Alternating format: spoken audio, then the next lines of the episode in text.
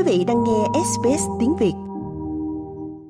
Các khoản tiền phạt được ban hành đối với một loạt các tội phạm bao gồm vi phạm giao thông như chạy xe quá tốc độ và vượt đèn đỏ hoặc vi phạm giao thông công cộng như trốn vé xe lửa. Tiền phạt đậu xe và không thanh toán phí cũng là một số vi phạm phổ biến. Julia Kilter giảng viên luật Đại học Wollongong giải thích, có nhiều lĩnh vực khác nhau trong cuộc sống với những quy định mà nếu vi phạm thì sẽ nhận hình phạt hoặc tiền phạt.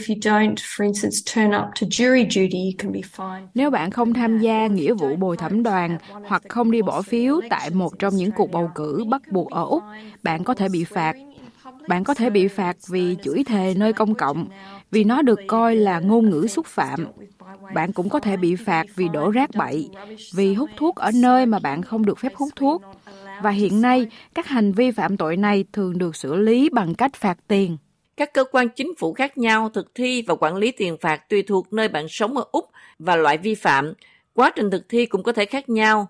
Thông thường sau khi thông báo vi phạm được đưa ra, cá nhân có thể chọn nộp phạt hoặc khiếu nại bằng cách yêu cầu cơ quan có liên quan xem xét lại hoặc kiện ra tòa. Nhưng tiến sĩ Coulter nói rằng hầu hết mọi người nên xem xét tình hình của họ một cách cẩn thận trước khi quyết định đưa ra tòa. Fine is actually a criminal offence and so if you pay it off it doesn't go on Những vi phạm phạt tiền thực ra là một tội hình sự. Và nếu bạn trả hết số tiền đó thì nó sẽ không lưu vào hồ sơ của bạn nhưng nếu bạn chọn khiếu nại vấn đề đó ra tòa án và quyết định được giữ nguyên thì điều đó sẽ tạo thành một phần trách nhiệm pháp lý của bạn ghi trong hồ sơ tiền án tiền sự. Nhiều người không thực sự nhận ra điều đó. Vì vậy đôi khi mọi người nghĩ ồ oh, thật là tức giận khi tôi bị phạt như vậy tôi sẽ kiện ra trước tòa. Nhưng hầu hết các tội phạm bị phạt đều là rất khó để phản đối. Kirsty Harrison là cố vấn pháp luật về phát triển công việc tại Legal Aid New South Wales và là chuyên gia về tiền phạt. Cô nói rằng, việc giải quyết một vấn đề phạt tiền tại tòa án cũng có thể dẫn đến các chi phí bổ sung và các hình phạt nghiêm khắc hơn. Mọi người nên nhận tư vấn pháp lý trước khi ra tòa. Có những giới hạn thời gian nghiêm ngặt được áp dụng. Vì vậy, đừng trì hoãn. Những người đang ở Úc bằng thị thực chắc chắn nên tìm tư vấn pháp lý trước khi ra tòa. Vì nếu mà họ không thành công tại tòa, thì một bản án có thể được áp dụng và bản án đó có thể ảnh hưởng đến các điều kiện hành vi mà thị thực của họ ràng buộc. Tiền phạt quá hạn không thanh toán có thể phát sinh chi phí trả lãi theo thời gian.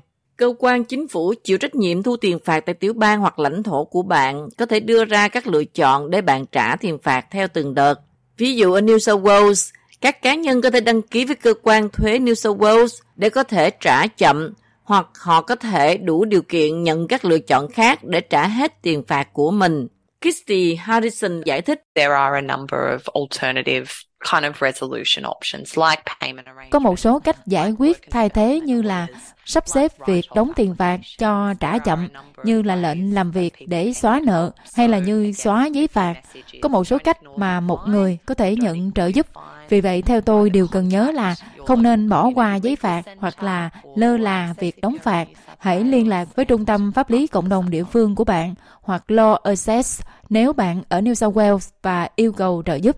Mặc dù các hình phạt đối với các khoản tiền phạt chưa thanh toán có thể khác nhau giữa các khu vực tài phán, nhưng các biện pháp thực thi thường bao gồm những việc như là tịch thu tài sản hoặc khấu trừ tiền từ tài khoản ngân hàng của bạn.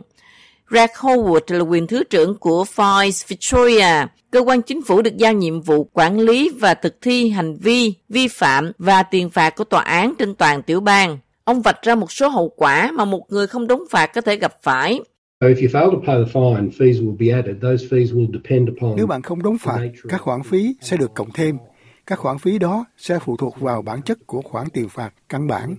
Vì vậy chúng khác nhau, nhưng điều đó có nghĩa là bạn phải đóng phạt nhiều hơn. Thêm vào đó, bạn có thể bị cưỡng chế, bao gồm một loạt các điều như cảnh sát có thể khóa xe của bạn, giám đốc của FICE Victoria có thể yêu cầu cơ quan giao thông tạm dừng đăng ký xe của bạn cho đến khi bạn trả tiền phạt hoặc đình chỉ bằng lái xe của bạn.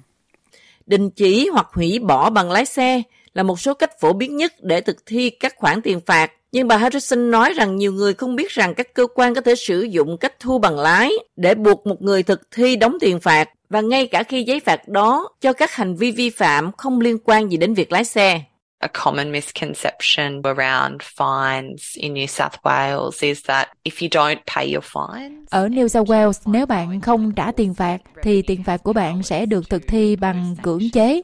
Sở thuế New South Wales có quyền áp đặt các biện pháp trừng phạt đối với bạn, chẳng hạn như là xử phạt giấy phép lái xe hoặc là gửi giấy tới nhà băng để trừ tiền phạt từ tài khoản ngân hàng của bạn. Điều đó có thể xảy ra đối với tất cả các loại tiền phạt. Ví dụ như bạn không đi bầu cử và bị phạt tiền, nhưng mà bạn lại không đóng tiền phạt, thì cơ quan công quyền có thể treo bằng lái của bạn, mặc dù bạn bị phạt vì một lỗi không liên quan đến lái xe. Tác động của việc chưa trả tiền phạt đặc biệt nghiêm trọng đối với những người trẻ tuổi vì họ có thể không thể xin được giấy phép học lái xe hoặc tham gia các khóa học lái xe. Tiến sĩ Coulter giải thích rằng một người trẻ tuổi mà vi phạm và không có tiền đóng thì gia đình sẽ gá vào. In Australia, the fine system is such that anybody can Ở Úc, hệ thống phạt tiền là để bất kỳ ai cũng có thể trả tiền phạt cho người khác. Ví dụ, liên quan đến những người trẻ tuổi, cha mẹ có thể chịu trách nhiệm trả tiền phạt đó cho con trẻ.